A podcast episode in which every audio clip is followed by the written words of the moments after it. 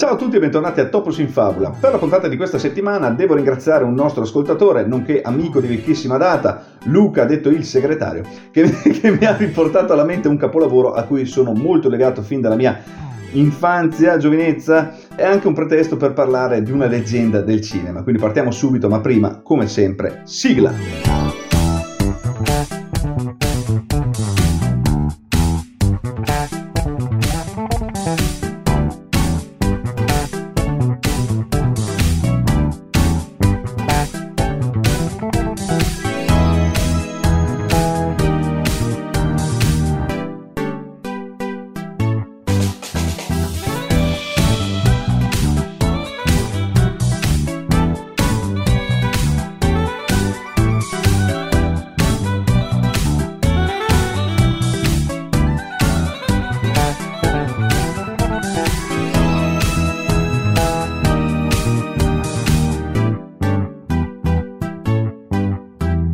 Allora, che cos'è il cinema per voi? Cosa dovrebbe sempre essere? Lo so, la tocco pianissimo oggi, però qui la, la, faccenda è seria e la mia risposta sta nelle parole di un uomo, un maestro che sognavo di portare a bordo di questa nave da tantissimo tempo. Eh, nessuno ha messo in fila parole che descrivano eh, cosa mi piace del cinema meglio di così, e cioè il cinema è fatto per esprimere la fantasia piuttosto che raccontare storie normali, banali. L'autore di questa massima di vita è una divinità, anzi molto di più. Questa eh, frase arriva dritta dai contenuti speciali del DVD del film eh, di cui parliamo oggi, una magia firmata dal maestro Ray Harryhausen. Se siete seduti alzatevi, se avete un cappello in testa toglietelo, oggi siamo al cospetto di una delle massime autorità della settima arte. Per sua missione Ray Harryhausen è cresciuto ammirando i dipinti di eh, Gustave Doré, formandosi alla scuola di Willis O'Brien, maestro indiscusso dell'animazione a passo 1, ma in carriera per decenni prima dei computer, eh, dei green screen e della CGI era l'unico in grado di portare la magia e la meraviglia al cinema.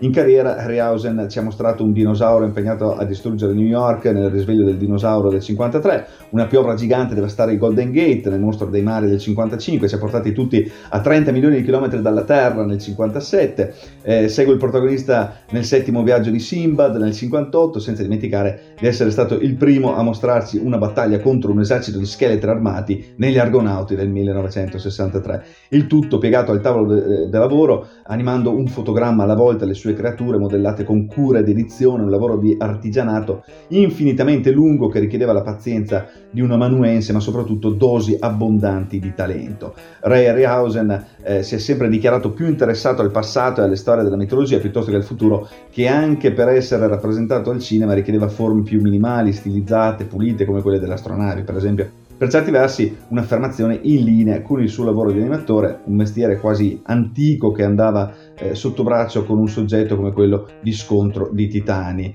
eh, che è il film di cui parliamo oggi. La sceneggiatura scritta da Beverly Cross piacque subito a tutti, a partire da lui, impegnato oltre che per gli effetti speciali anche come produttore, eh, che prima di arrivare al cinema venne scartato da varie case di produzione. La Columbia lo reputò troppo costoso, quindi l'altro produttore del film, cioè Charles Schneer, eh, cercò di coinvolgere la Orion perché il piano originale sarebbe stato affidare il ruolo di Perseo ad Arnold Schwarzenegger, che però rifiutò per fare Conan il Barbaro. Queste sono le cose della storia del cinema che a me piacciono tantissimo. Dopo un paio di tagli su qualche ammazzamento particolarmente cruento e una scena di nudo sforbiciata, la Metro Goldwyn Mayer decise di finanziare il progetto con 15 milioni, tutti ben ripagati, visto che Scontro dei Titani sarebbe diventato uno dei migliori incassi del 1981, piazzandosi undicesimo negli Stati Uniti con i suoi bei 42 milioni. Con la regia affidata a Desmond Davis, il film venne girato tra la Cornovaglia e il deserto spagnolo, scelto perché i produttori volevano qualcosa di più esotico del Nevada. Proprio per questo la produzione sbarcò anche in Italia, più precisamente eh, in diverse aree del Cilento,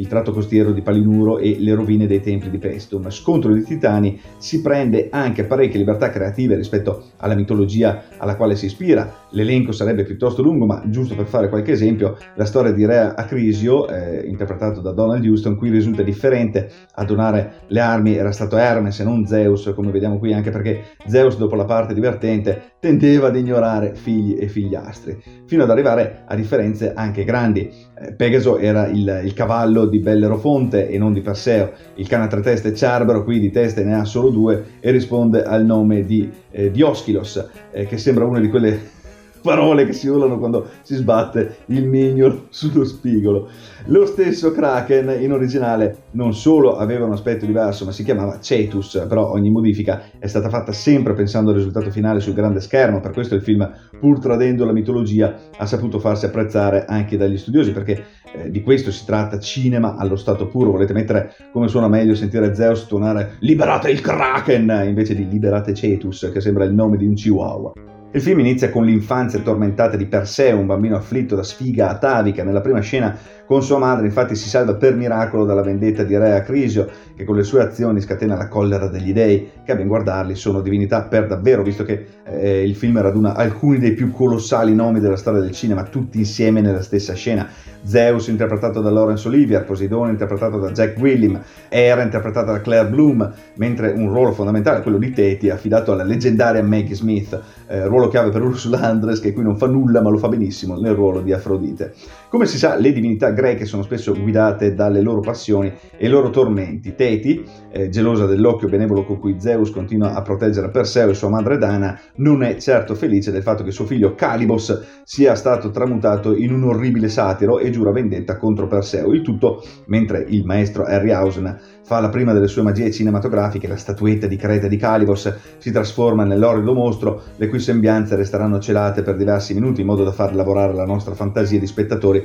creando l'attesa. Teti si accanisce contro Perseo teletrasportandolo. Qui comincia il cammino dell'eroe, la sua formazione col suo mentore Ammon, eh, interpretato da un'altra leggenda, parlo del grande Burgess Meredith, il Mickey di Rocky, nonché pinguino della serie di Batman. Ma per essere un vero eroe, Perseo ha bisogno anche di qualche gadget strafigo ed è qui che ancora una volta Zeus ci mette lo zampino, fornendogli elmo e scudo magici, quelli che eh, un giorno gli salveranno la vita. Per contrastare poi lo spaventoso avvoltoio gigante di Calibos, Perseo ha bisogno dell'ultimo dei cavalli alati uno con il dente avvelenato con Calibos per aver fatto fuori tutti i suoi simili, mi riferisco ovviamente al già citato Pegaso e ve lo dico subito, la scena in cui Perseo cerca di domarlo senza farsi disarcionare è un'altra di quelle della storia del cinema o almeno degli effetti speciali. Il cammino dell'eroe di Perseo può dirsi completo solo con ovviamente una damigella in pericolo da salvare. Quell'aido schifoso di Calibos ha rapito la bellissima principessa Andromeda, interpretata da Julie Bowker. Perseo, quindi armato fino ai denti, è pronto ad affrontare il boss finale dritto nella sua palude. Calibos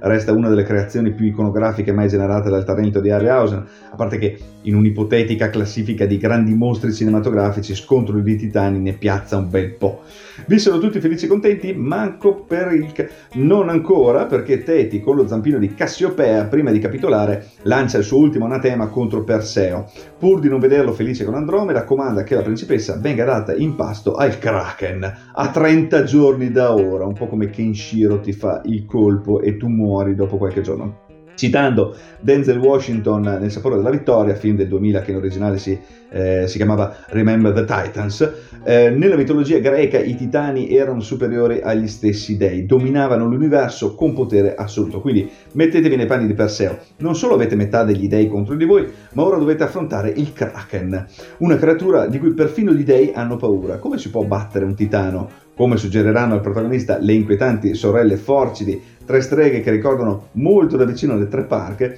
per sconfiggere un titano te ne serve un altro, quindi un titano contro un titano e quindi scontro di titani. Perseo quindi paga il traghettatore che ti fa capire da dove arrivano le idee di Guglielmo del Toro, eh, tutto per raggiungere eh, l'isola eh, della morte, affrontare il cane a due teste di Oschilos di qui sopra, per poi regalarci un'altra scena epica, lo scontro con Medusa tra i mostri grossi e bellissimi usciti da questo film per diventare parte della cultura popolare, per certi versi Medusa potrebbe essere il capolavoro di Ray Harryhausen. Per prima cosa ci viene spiegato che lo sguardo diretto eh, di Medusa potrebbe trasformarci tutti in pietra, ma gustatevi i dettagli, come i segni di artigli sulle colonne, ad esempio, una cura maniacale per i dettagli. Quella che eh, segue è una scena tesissima, un combattimento in cui Perseo e, e allo stesso modo noi spettatori, al sicuro sulle nostre poltrone o i nostri divani, cerchiamo di non incrociare incrociare lo sguardo del mostro. Lo scontro con Medusa rende onore ad un film che si intitola Scontro dei Titani e rivedendolo oggi ho capito ancora una volta perché lo amavo così tanto da bambino quando intorno a Natale mi ricordo che lo davano sulla Rai e io lo guardavo in cucina con mia mamma che preparava la torta. Questo è grande cinema, anzi è la materia stessa di cui il cinema dovrebbe essere fatto, ovvero fantasia e dosi abbondanti di talento. Nonostante sia uscito nell'81, Scontro dei Titani, tutto sembra, ma non un film dell'81, nel confronto diretto con I Predatori dell'Arca Perduta, per esempio, eh, un altro film dell'81 è Avanti Cristo, e lo dico nel senso più positivo del termine, perché l'animazione a passo 1 lo rende antico come un mito greco, quasi leggendario per certi versi, proprio come il finale del film. L'entrata in scena del Kraken sarà invecchiata quanto volete, ma proprio grazie alla maestria di Ray Harryhausen e alla capacità del film di sospendere l'incredulità, farà per sempre il scontro dei titani un classico dell'avventura, perfetto per iniziare chiunque ai miti greci, ma soprattutto puro cinema, a metà tra il nostro maciste e un fantasy. Nel momento esatto in cui smetti di vedere un modellino in plastilina animato, un fotogramma alla volta, ma vedi un titano che sorge dagli abissi dell'oceano e che può essere fermato solo dalla testa mozzata di un altro titano, questo è quello che io vorrei sempre vedere al cinema. Ovviamente esiste un remake di questo eh, film uscito nel 2010 intitolato Scontro tra titani, che però non eh, regge il paragone e quindi non ne parlerò. L'elenco dei registi e degli artisti che sono stati influenzati dal lavoro e dal talento di Ray Harryhausen è lungo, parlo di nomi come Tim Burton, Sam Raimi, prima dicevamo Guillermo del Toro, eh, Dennis Moore, Steven Spielberg, James Cameron, George Lucas e con George Lucas tutti quelli dell'Industrial Light and Magic, specialmente quelli che hanno lavorato al, ai primi Guerre Stellari, eh, quando i titani erano superiori anche agli dei e per me è un vero onore rendere omaggio al talento più titanico che il cinema abbia mai visto. Grazie di tutto maestro Harryhausen, il cinema senza di te sarebbe stato più triste, piccolo e sicuramente con molti meno mostri.